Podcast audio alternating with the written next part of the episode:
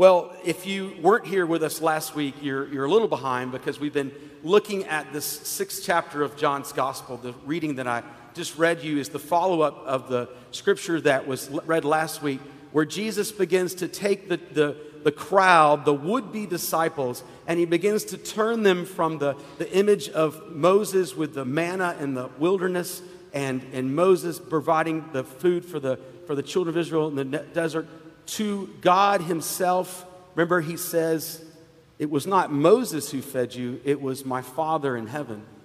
And of course, that was a profound, pretty controversial statement to make God your Father. And then He begins to say, he begins to say, I'm not like Moses, I'm like God. I'm the one who provided the bread for you. Because remember, he fed them, the 5,000, and he's connecting those two events. But then he goes further and he says, But not only am I the one like God who provides the bread for you, I, in fact, am the bread. I am the bread of life. I give my life for the whole world, Jesus says relegating the Jewish people to being like all other human beings, saying, I have not come simply for the Jewish people, but for all people. The world can receive this life that I give. Well, Jesus gets no less controversial with what he says today, right? And probably like me, there are times where you hear our liturgy and we talk about eating the flesh and drinking the blood of Jesus, and it just sounds weird. And you hope that there's nobody that doesn't know anything about Christianity here because you worry about how they'll receive it. Jesus has no such worries. So you can be calm. Jesus is not at all concerned about, uh, about shocking people with what he says. It is profound and it is a mystery, and yet it is exactly what we need. Jesus is the bread of life. But how is it that we're able to take and be nourished upon Him the way we are nourished upon our own food? I was, I was thinking and meditating and praying on this sermon even up through this morning, and I was eating my cereal at the breakfast table. Uh, Jody's still asleep, and I'm, it's quite early, six something, and, and I'm taking the, the I'm, I'm just eating my, my cereal, and I'm thinking about my notes, and I thought, you know, what is more common to the human experience than eating. I mean, we, we eat with people that we love. When we meet people, we have meetings over meals. Uh, if we serve food at church events, twice as many people usually show up. We are people oriented towards food. Some eat to live, some live to eat, two categories, but we all know that common experience of, of eating, of being refreshed of taking in that nourishment. Now, before I jump to the obvious, which is the controversial, is Jesus talking about the Lord's Supper, Holy Communion, Eucharist, called different things? Is that what Jesus is referring to? My first answer is no, he's not referring to that. He's referring to actually eating and drinking of himself, of taking him in, of the, the molecules of that, of him becoming a part of us at our innermost being. Jesus is referring, of course, to his sacrifice. You see, you can't eat of the body and blood until that body and blood is sacrificed. So even though he's not yet referenced the cross, it is the cross that Jesus is pointing to. He, he knows the sacrifice to which he's about to give himself. He's offering himself up as a sacrifice for us. And so it is only because Christ is going to offer himself, give himself over to death, that he can then offer himself to us as food and drink. That we might be nourished at our innermost being with him. That out of his death, he might offer us life because through his resurrection and ascension to the Father, he is able then to receive us and to give us of himself. He says, I am the bread of life. This bread will come at a price. Increasingly, Jesus wants to differentiate himself from the manna, though it was a foretaste of the bread of heaven, the bread of life that Jesus is. But now he reminds them that your fathers ate of the bread in the desert and they died. There was a, a, a short term gain by the bread in the desert, There was a short term gain by him feeding the 5,000 in the wilderness, Jesus, that is, but that didn't satisfy. That was simply a foretaste of Jesus, who is our nourishment, who fills us in a way, if you will, the archetype of what food is to be. That we would be filled and need no more. All throughout scriptures, from Genesis to Revelation, there are references to eating and drinking and, and coming. And even in our psalm today, there's a reference to, to being nourished. Uh, it is essential to being human. It is essential, it's, it's, it's the essence of, of our life. And so Jesus says, I am going to offer myself to you as the archetype, as the fulfillment of what food represents. That you might be filled with me and full up with me in a way, in the ideal, if you will. Uh, last week I ended by saying that Jesus brings all of it to himself and says, Am I enough? That is the question we must answer. Is Jesus enough? Whether or not he's providing for us in the way that we think he needs to right now, whether he's doing for us what we wish he would do or not, are we willing to say, but Jesus, even if you never meet this need, if you never bring me a spouse, if you never bring me that job, if you never help me complete this education or reconcile me to my brother, etc., whatever it might be, still, Jesus, you are enough. You're my sufficiency. You see, Jesus says that's the, the, the natural uh, progression to, for him to have said that. I'm the bread of life. Without me, there is no life. That's what he says. How radical to say that.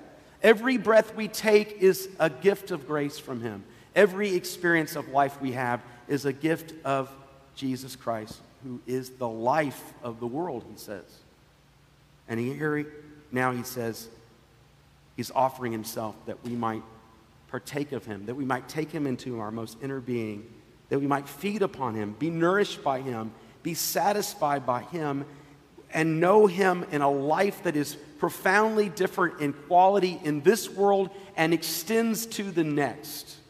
That is what Jesus is saying. So, again, like I said last week, anybody tells you that Jesus never claimed to be God, they've never read the Gospel of John.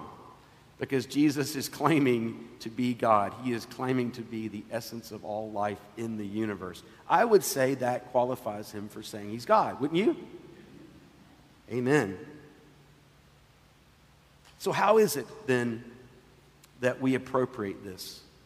How is it that we eat of the flesh of Jesus, drink of his blood? And by the way, just know that there are other words Jesus could have used to describe this eating.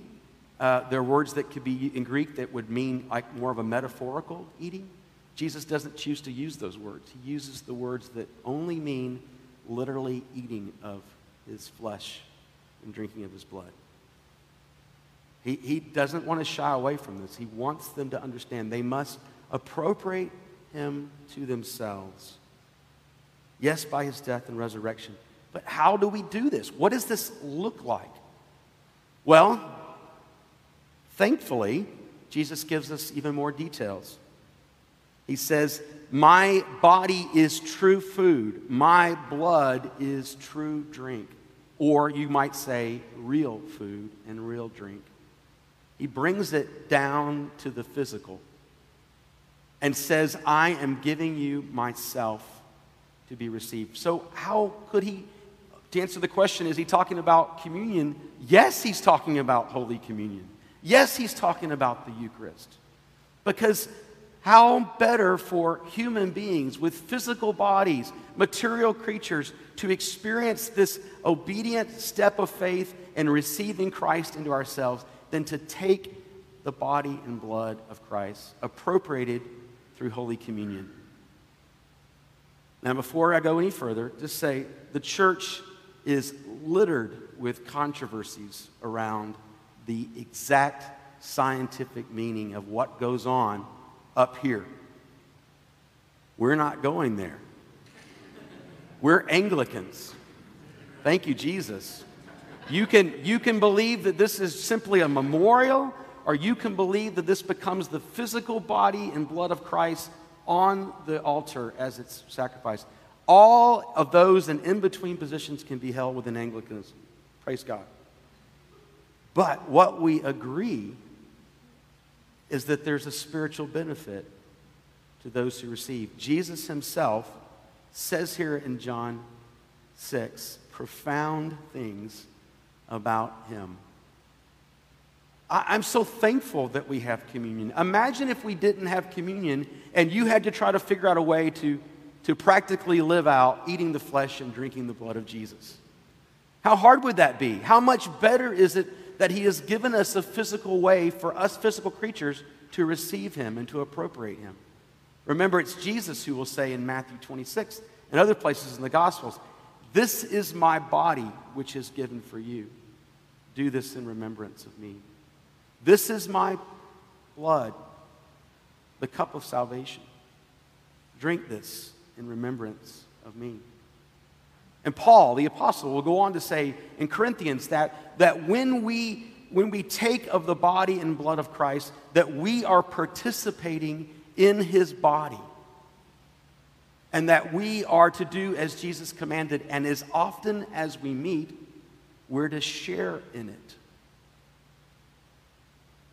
So here's what I've come to believe about Holy Communion it becomes a practical, physical way for me to exercise my faith in the Lord Jesus Christ. Now, faith is required. Please hear me saying, this is not mystical. This is not, it is mystical. This is not magical. It does not mean that somehow somebody could waltz in here, unbeknownst, come up and receive the bread and the wine and it, it, it becomes for them salvation because it's the body and blood of Christ. Faith must be applied to it. Remember the thief on the cross. God bless the thief on the cross.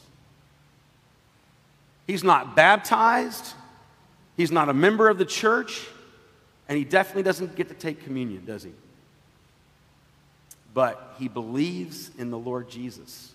He believes that Jesus is the King and he wants to be with him. And what does Jesus say? Today you will be with me in paradise. The basic essence of what is required to receive this life that is eternal, this life of Jesus, is to believe on Jesus. Jesus is asked earlier in John 6, What are the works of God? And Jesus says, Here's the work of God. Verse 23 to believe on the one whom God has sent. Faith must be applied. But luckily, most of us don't have to just be a Christian for like 30 seconds before we go into eternity, like the thief on the cross. We have a little bit longer to live. And so it is very important that we understand that, that communion, Holy Eucharist, becomes one of the ways that we receive grace in our lives. One of the ways that we express faith. If you will, when you come to this rail a little while, you are recommitting your faith in the, the, the salvific belief in Jesus Christ, who died for our sins on the cross and who was raised on the third day and ascended to the heaven and will come again to, you know, to take care of all, you know, to the living and the dead, right? He'll come to judge the living and the dead. We, we profess that faith. You thought I was going to forget the creed there for a second, didn't you? I was struggling. It's this stupid microphone. I'm getting used to it. Sorry. Um, my first Sunday. But it's as we come, we are committing ourselves again by faith. So much of what is done in the name of Christianity is often put to you in the form of a this is what you should do for God. Holy Eucharist, communion, has nothing to do with us doing anything for God. You don't have to come to church to take communion. You get to come to church and take communion. We get to receive.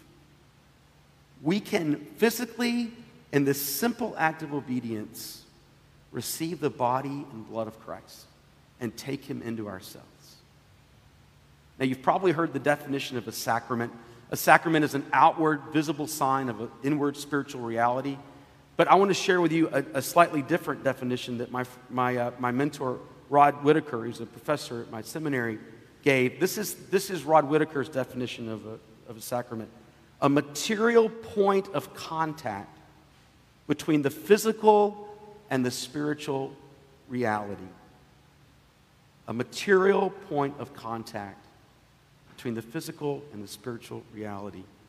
This is what the, the, uh, the early church, uh, quoting from a book called Reformed Anglicanism, which is a very low Anglican church kind of a perspective, but this is what this is what it says. It says the Elizabethan church, in other words, the church at the time of the Reformation, at Queen Elizabeth, the Elizabethan church understood Holy Communion as an enactment of the gospel of the Word itself, making visible with bread and wine God's promise of salvation to every sinful human.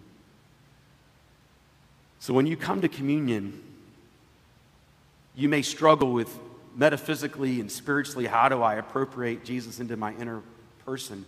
But as you come and you place your hands together and you receive that bread and wine, you are receiving the body of Christ. You are receiving the blood of Christ by faith.